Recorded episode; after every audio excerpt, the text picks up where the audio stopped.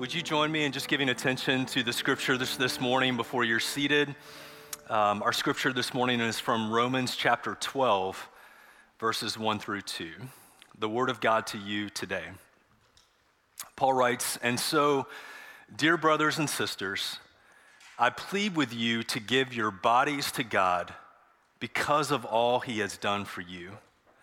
Let them be a living and holy sacrifice the kind he will find acceptable. This is truly the way to worship him. Don't copy the behavior and the customs of this world, but let God transform you into a new person by changing the way you think. Then you will learn to know God's will for you, which is good and pleasing and perfect the Word of God to you today. You can be seated. Thank you. Good morning, New City. My name is Chris. I'm one of the pastors here at New City, and we're so grateful to have you worshiping with us. If you're visiting with us today, a special welcome to you, and I do hope this won't be your last time here. Please know that you are most welcome in this place, and we're so glad to have you. We're continuing in a teaching series that we started last week entitled Train Station uh, The Power of Your Thought Life. And the metaphor, just to reintroduce it, is that our brains uh, physically are this train station that God gave to us as a gift. And that every one of the thoughts that is entering into our brains and departing uh, from our brains, our train station, has a important destination. Uh, and Paul talked about the power of our thoughts all throughout the New Testament. We're going to get into another passage today that you just heard that Paul wrote to the church at Rome about the power of our thoughts. And he talks specifically about the battle that is raging in the spiritual realm over your thoughts. Uh, because both God and our enemy, the devil, know the power of our thoughts and the power of originating with our train station, our brains, the, depart, the, the trains coming into and, and departing. In fact, Winston Churchill, after the Second World War, said this, I think prophetically, that the empires of the future will be the empires of the mind. Uh, he went on to say that primarily the wars of the world will be wars of ideas and not wars of bombs the power of our thoughts. I want to talk today specifically, to use our metaphor, about train wrecks. If we think about our brain and our thought life as a train station, with these thoughts coming into our brains and departing, and each of them taking us to a place, that when we have wrong thinking or we believe falsehoods or lies, they result in all kinds of train wrecks. And the further, I want you to hear this, the further that the train gets from the station, from our brain, the less control we have over it.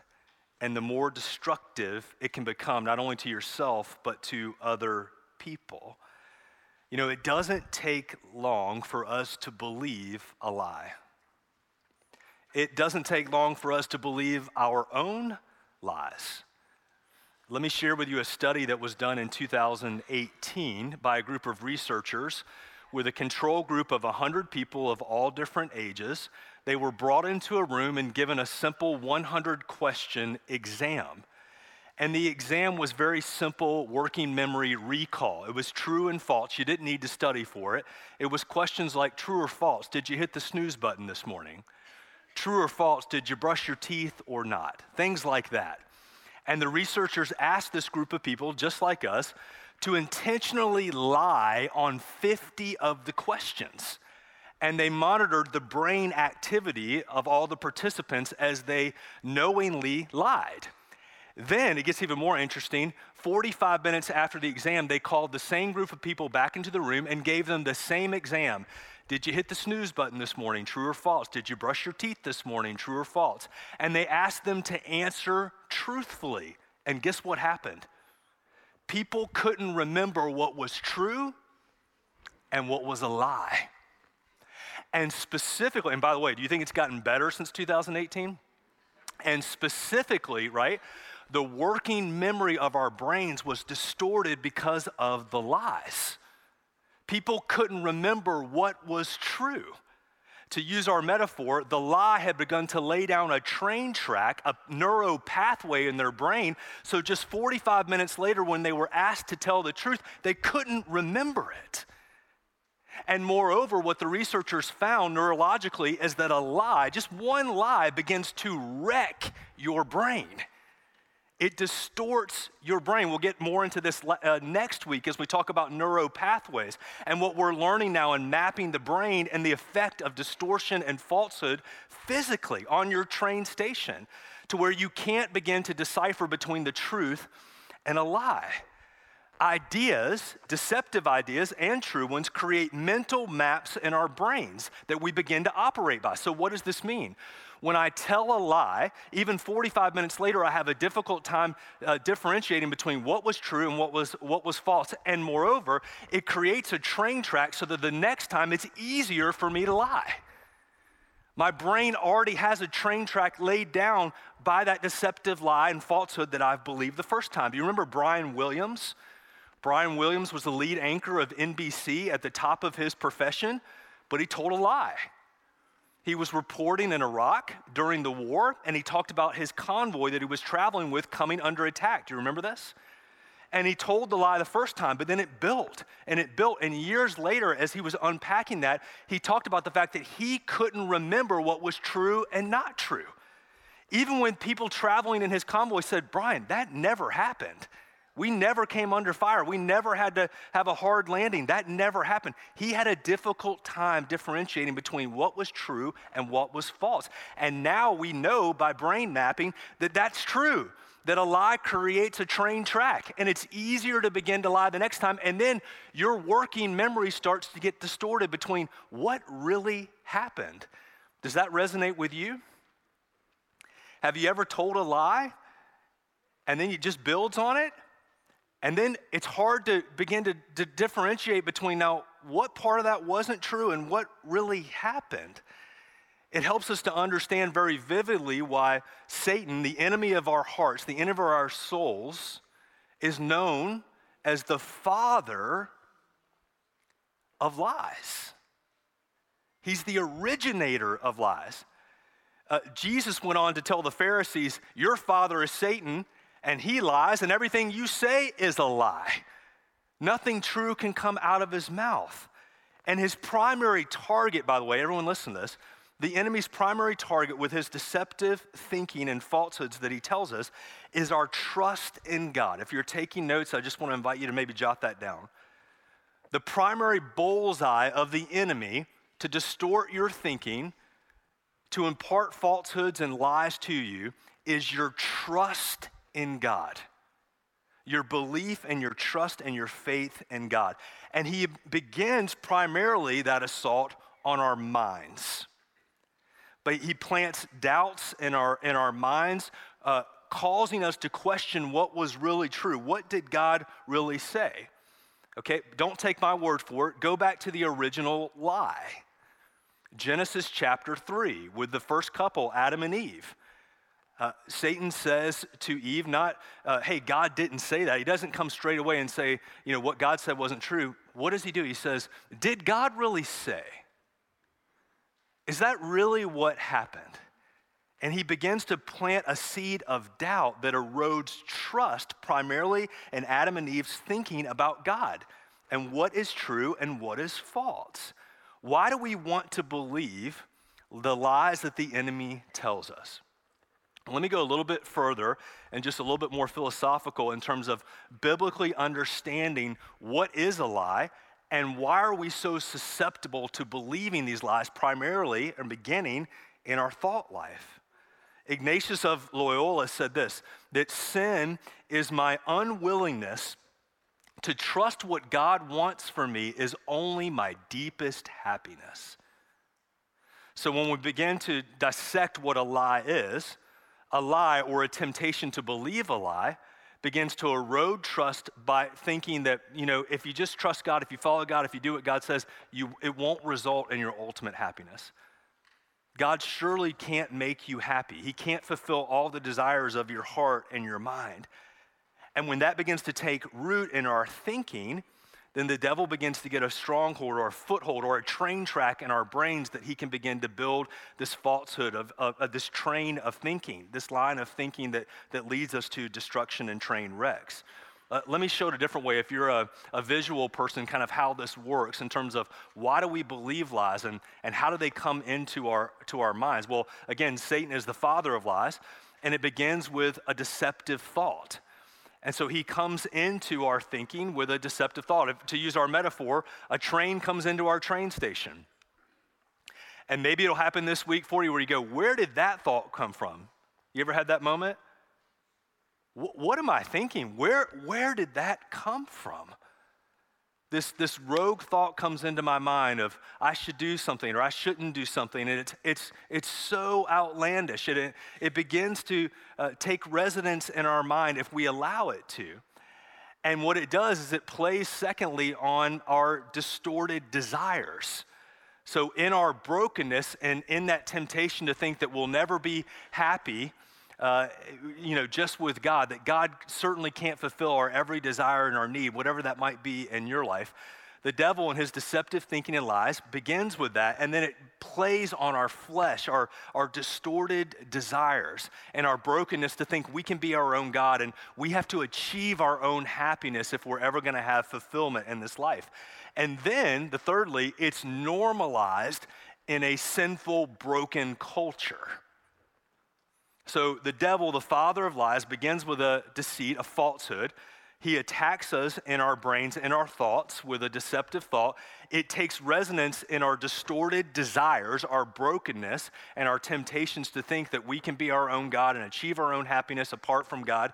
And then it's codified, if you will, or normalized, and sometimes legislated in a sinful, broken uh, culture and society that glorifies said lie. So the devil's primary stratagem is on display here. Uh, he wants to drive the soul of society into chaos and into ruin by deceptive ideas and thinking. And they play on our distorted desires as broken people, and then they're normalized in a sinful society. Does this make sense? Can you see this at work and at play in our culture? So, the way all temptation is, uh, the way to see all temptation is to see temptation as an appeal to you and to me to believe or accept a lie. A lie about who God is, about who you are, about who other people uh, are. To believe an untrue story about God, to believe an untrue story about yourself, to believe an untrue story about who other people are. Can you think of, just to take a quick time out, in this whole idea of train wrecks and uh, trains coming off the track because of our, our ungodly, our sinful thinking. Can you think of something that you might be uh, contemplating that's rattling around in your brain right now that might be an untrue story about yourself? That might be an untrue story about God, about who God is?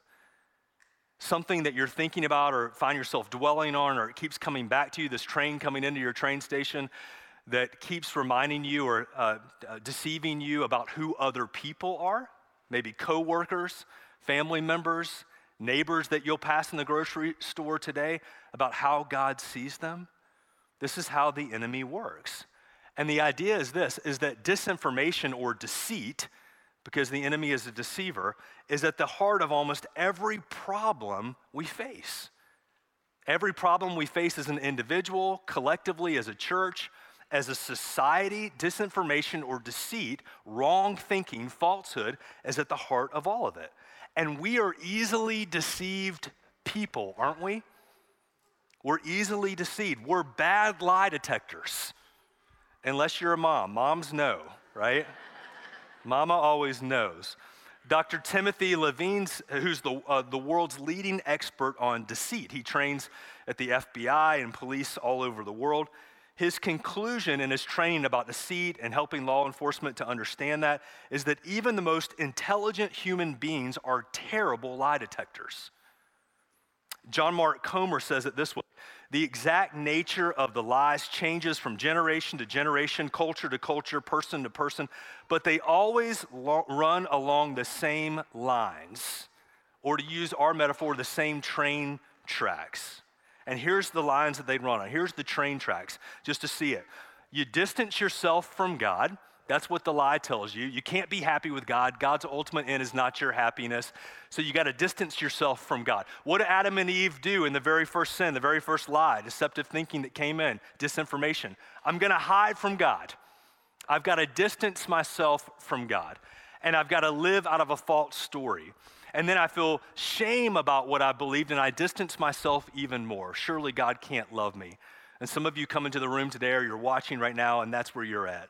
Surely God couldn't accept me and love me after what I've done. So we distance ourselves from God. And then the next train track is that we do things on our own, right? We just do our own things. Uh, our culture says it this way you do you right? Just do your own thing. You do what you want to do to make yourself happy. I'll do what I want to do to make myself happy, and we'll all just kind of live happily ever after. How, how is that working?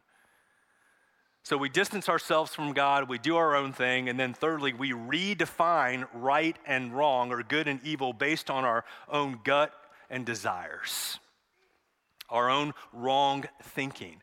And we can see this at work in our own lives, we can see this at work in the lives of other people that we love, we can certainly see it at work in our world. And this really is altogether the primary strategy of the father of lies.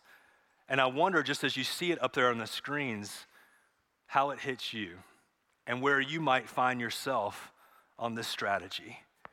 What's a deceptive lie that you might be believing? What's a distorted desire? Something that you're living apart from God with, that that lie is having um, power over your, your thoughts and your life. And how do you see in your own culture and in the world we live in those desires and that deceit being lived out and normalized? I'll, I'll, I'll, give an example of this. I found myself not too long ago on Main Street, USA, in Orlando with friends, with 30,000 of my closest friends. And we were watching fireworks and whatever and, and singing songs. And here's one of the songs that I found myself singing along with It's time to see what I can do, to test the limits and break through. No right, no wrong, no rules for me. I'm free. Let it go. Let it go. I am one with the wind and the sky. What in the world does that mean? Let it go. The spirit of the world says, hey, no right, no wrong, no rules for me. I'm free. That's what makes me free is when there's no morality. There's no right, there's no wrong. You do you, right? And I'll do me, and we'll, everything will be fine. And how's that working for us? The truth is that it enslaves us, that we come and put shackles on ourselves by believing this this deceitful idea that, that takes resonance in my distorted view of reality and myself, who God is and who others are. And then it's normalized in colloquialisms and songs and in culture of this is what it means to be liberated and to be free.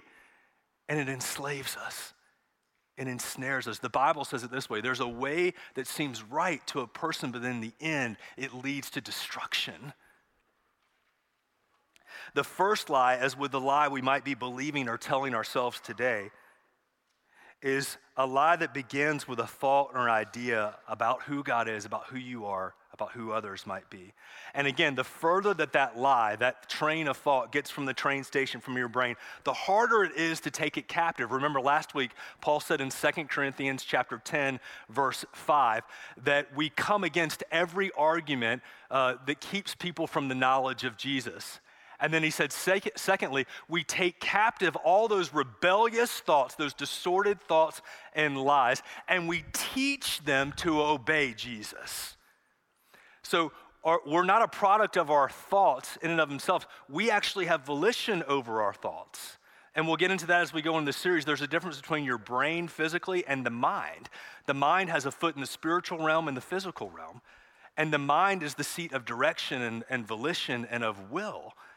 And what Paul says is that you can take your thoughts and begin to teach them to obey the truth of who Jesus is. But what we need to understand today when it comes to train wrecks and why they happen, it begins in our brain. And the further that train of thought, that lie, gets from the train st- station, again, the less control you have over it, and the more destructive it can become.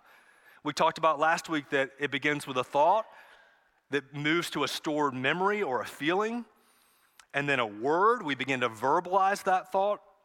We begin to act on those, those false th- uh, thoughts and deceit.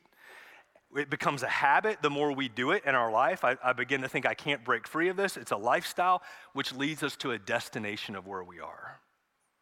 And God has a lot, dear friends, God has a lot to say about our thoughts. All throughout the scriptures, God talks about the power of our thoughts and his desire to, to be involved and to give us strength and, and power uh, to be able to think rightly about himself, about ourselves, and about others. And Paul probably writes more than anybody else in the scriptures about the power of your thoughts. And I want to take us back to the scripture we started with in the book of Romans because it's probably his most complete work on the power of the gospel and the outflow of that in our thinking. And if you know the book of Romans, if you've studied it, Paul spends the first 11 chapters in the book of Romans talking about the power of the gospel, about what Jesus has done for us. And I just want to take a second in the room to remind us what the gospel is. We hear that word gospel. The word gospel means good or good news. And what is the good news? that Jesus did for us, for you and for me, what we could not and would not do for ourselves. And that through the sacrifice of Jesus on the cross and his resurrection, defeating death and the grave, Jesus has given to us his righteousness and taken upon himself our unrighteousness. He completed salvation fully for us, not 99%, and then we got to do the, the last 1%. Jesus fully did for us what we could not do for ourselves. That's the gospel. That's the good news. And in the first 11 chapters on his letter to the book or to the to the church at Rome, Paul is unpacking this and talking about the power of the gospel. And then when he gets to chapter 12, the passage that we're looking at today, and and and beginning to unpack the implications of the gospel specifically on our thoughts and our actions, uh, Paul begins to talk about how we live out the gospel in relationship and in our lives. And I just want to look at the first two verses that I read to you when we began Romans chapter 12, verses 1 through 2. If you have a copy of that, please turn there. Let me reread it to you, and then I want to share a few things uh, today about the power of your thoughts and what, what Paul says. He says, uh, And so, dear brothers and sisters, Romans 12, 1 and 2, I plead with you to give your bodies to God because of all he has done for you. Let them be a living and holy sacrifice, the kind he will find acceptable. This is truly the way to worship him. Verse 2. Don't copy the behavior and customs of this world, but let God transform you into a new person by changing the way you think. Then you will learn to know God's will for you, which is good and pleasing and perfect. Okay, I just want, you don't have to answer out loud, but when you hear that, what phrase or word sticks out to you most about Romans 12, verses 1 and 2? Some of you have read this before, you've studied it. For some of you, this is the first time you've heard it. What phrase sticks out to you the most from our passage? For many people, not for all, but for many people, it's this idea of presenting our bodies as a living and holy sacrifice to God, which is a wonderful teaching. But I want to propose to you that the most important word here, the primary word that, you, that everything keys off of, is the first word, or the first two words in the NLT, and so. Or in some of your translations, it's rendered therefore. And whenever you see a therefore or a and so, you should ask yourself the question what is it there for? Why did Paul use the word therefore? Why does he do it? Everyone, watch this. Because he's keying off of the first 11 chapters. And he's just been busy unpacking the truth of the gospel that Jesus did for us what we could not do for ourselves. That through the work of Jesus, God has fully accomplished salvation for you and for me. And now in chapters 12 through 16, he's going to talk about the implications of that, beginning with our thought life. And so he wants us to know that everything he's getting ready to write is a response to the gospel. Because if you're not responding to the gospel, you could quickly get into this is one more thing for me to do. Oh, great. Now I've got to give my body as a living and holy sacrifice to God. How do I give my body, my broken, distorted body, full of all kinds of things that I believe about myself, about God, about other people? How do I make that holy on my own? And this is the work of religion, don't you see? The religion says you've got to do something for God. You've got to be perfect.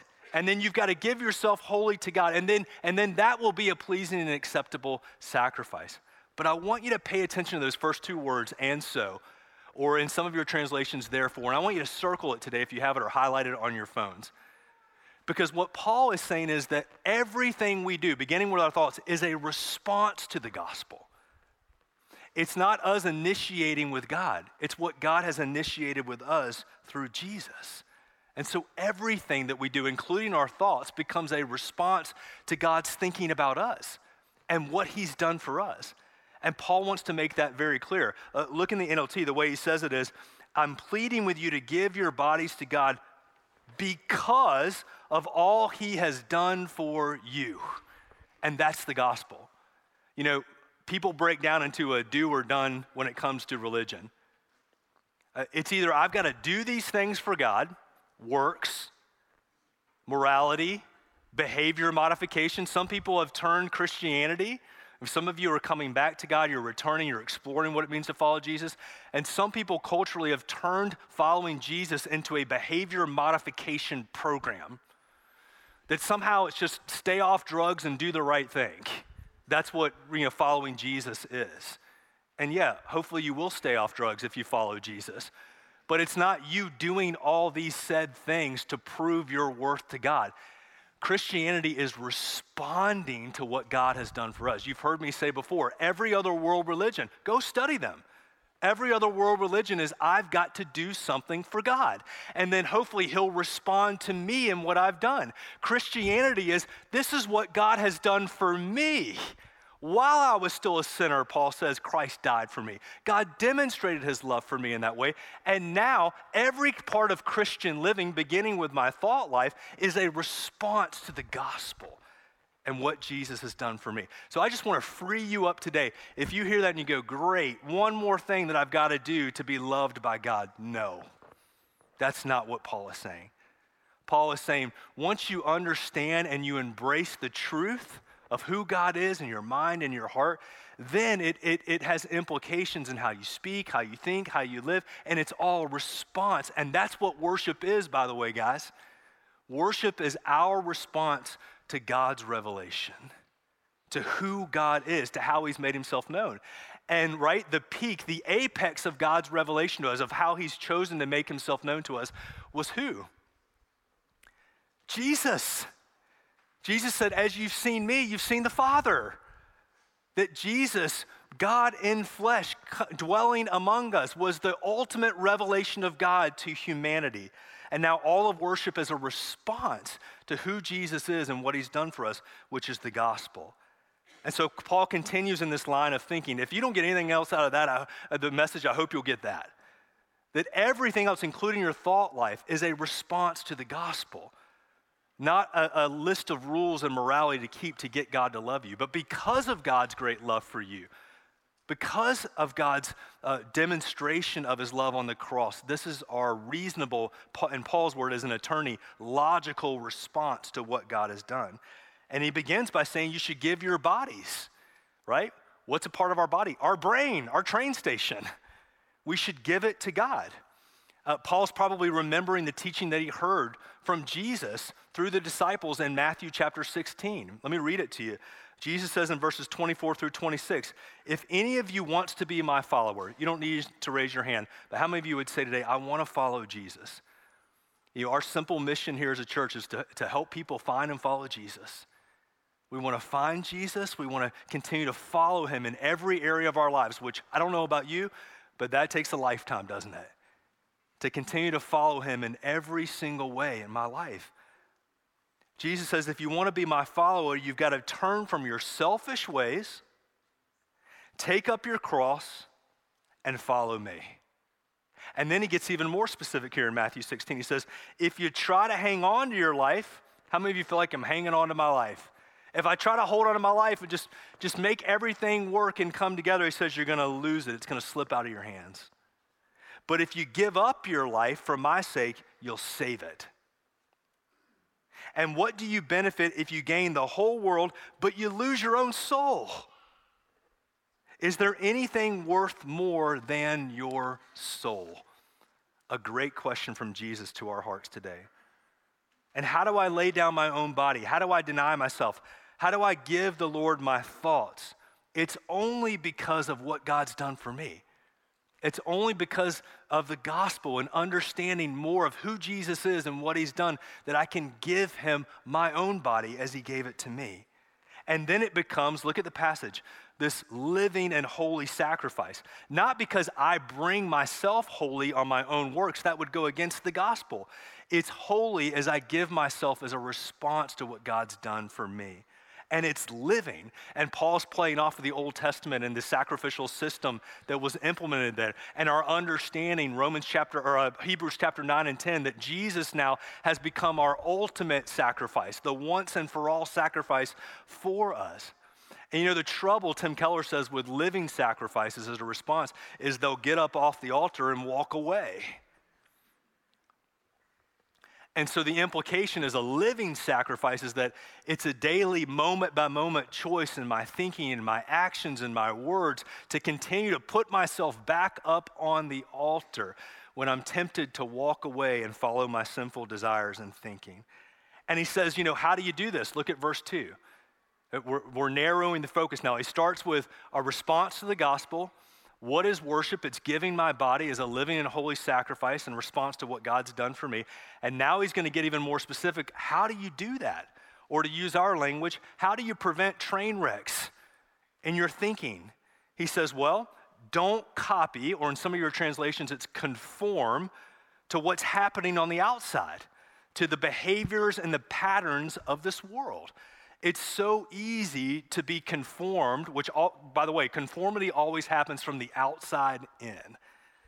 And it's easy to be conformed to the culture and the beha- patterns and the behaviors of this world. Are you with me? So easy. And you don't have to try, do you, to be conformed? It doesn't require intentionality or discipline to be conformed to the patterns and the behaviors of this broken, distorted world. It happens naturally as we live in it. I've never had anyone in all my years as a pastor come to me and say, you know, I get up early in the morning because I want to make sure that I get my daily pornography viewing in. And I really don't want to, but a commitment is a commitment. And if I'm going to be someone who has a lower capacity for intimacy and a higher rate of infidelity, I've got to be disciplined. I've never heard that before. Doesn't happen conformity or being a copycat to the culture just happens by me not being intentional. I begin to be shaped and formed in the patterns of the world around me. And, dear brothers and sisters, those of you who are followers of Jesus in the room and who are watching, the pathway of discipleship, all the way back to Matthew chapter 16, is taking up my cross, dying to myself, and following Jesus every single day. And that requires intentionality. Nobody took up a cross on their own without intentionality and purpose. That is the path of discipleship, of following Jesus in every way. And Paul offers an alternative to being conformed from the outside in. He says, instead of being conformed or copying the patterns and the behaviors of this world, what does he say? Be transformed. Now, transformation happens from the inside out. Copying or conformity happens from the outside in. But the work that Jesus wants to do in our hearts and our minds begins within. And then it begins to find, you know, its evidence in our thinking, in our words, in our feelings, in our actions, in our patterns of behavior, in our habits, in our lifestyles, in our destinations. That's how this works. And so Paul says, let God begin to transform me. I want you to pay attention to the words here. He says, let God transform you. You don't transform yourselves. God transforms you as you submit your mind and your heart to Him, as you allow Him to work. He does the work. Listen, God is much more committed to making you more like Him than you are. And so, whatever you offer to God as a sacrifice, whatever opening you'll give to the Holy Spirit, He'll take it. And He'll begin to transform you from the inside out. I want you to pay attention to the language here. He says, Let God transform you into a new person, new creation, by changing what? Your behavior, your words, your habits. Well, yeah, all those are going to be changed, but what is, where does it begin? By changing the way you think. Let God transform you into a new person, the person you were created to be in Jesus, by the way that you think. And then this amazing promise as we close here the promise of transformation, the promise of a renewed mind, a new way of thinking and understanding. Look, look at the promise here. Then, as God begins to transform your thinking, then you will learn to know. I love that little phrase. You'll learn to know. You'll learn to know God's will for you. How many of you want to know God's will for you? Then you'll learn to know God's will for you, which is always good and always pleasing and always perfect. It turns out that God does have your happiness in mind. That His will for you is always pleasing and good and perfect. And by the way, this undoes, right? It's unraveling the lie, the, original lie from the father of lies, Satan, to Adam and Eve, our ancestors, right? The original lie was your eyes are going to be open, you're going to know. The original premise of the first lie was that you're going to receive knowledge. And now, through Jesus, Paul says, yeah, as Jesus gets a hold of your body, and specifically your brain, your mind, you're going to learn to know, you're going to have knowledge, not to be more self actualized or to live further into that lie and deceit, but to know God's will for your life, which is good and pleasing and perfect. Let me give you a parting thought, a bottom line for this message. As we think about train wrecks and how to prevent them with renewed thinking, here's the choice that Paul offers here. You can conform,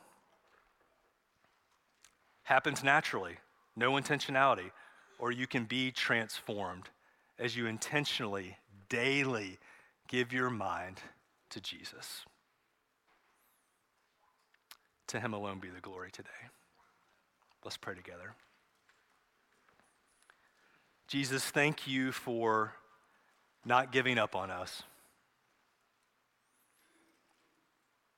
I know I can speak for my friends here in the room and for those watching online that it is a daily battle to give our minds to you. And so we ask for your grace, we ask for your strength and perseverance in our thought life. And I want to pray for each of my friends today that our thoughts would be a response to the gospel of what you've done for us, Jesus. And that those thoughts would take evidence in our words, our, our stored memories, our, our feelings, our actions, our habits, our lifestyles, that all of it would begin with what you've done for us. That it would be an act of grace and not of works that we would be a living and a holy sacrifice offered to you. And let it begin with us. Let it begin right here in our minds. Thank you for your amazing grace to us, Jesus. We praise you for it in Jesus'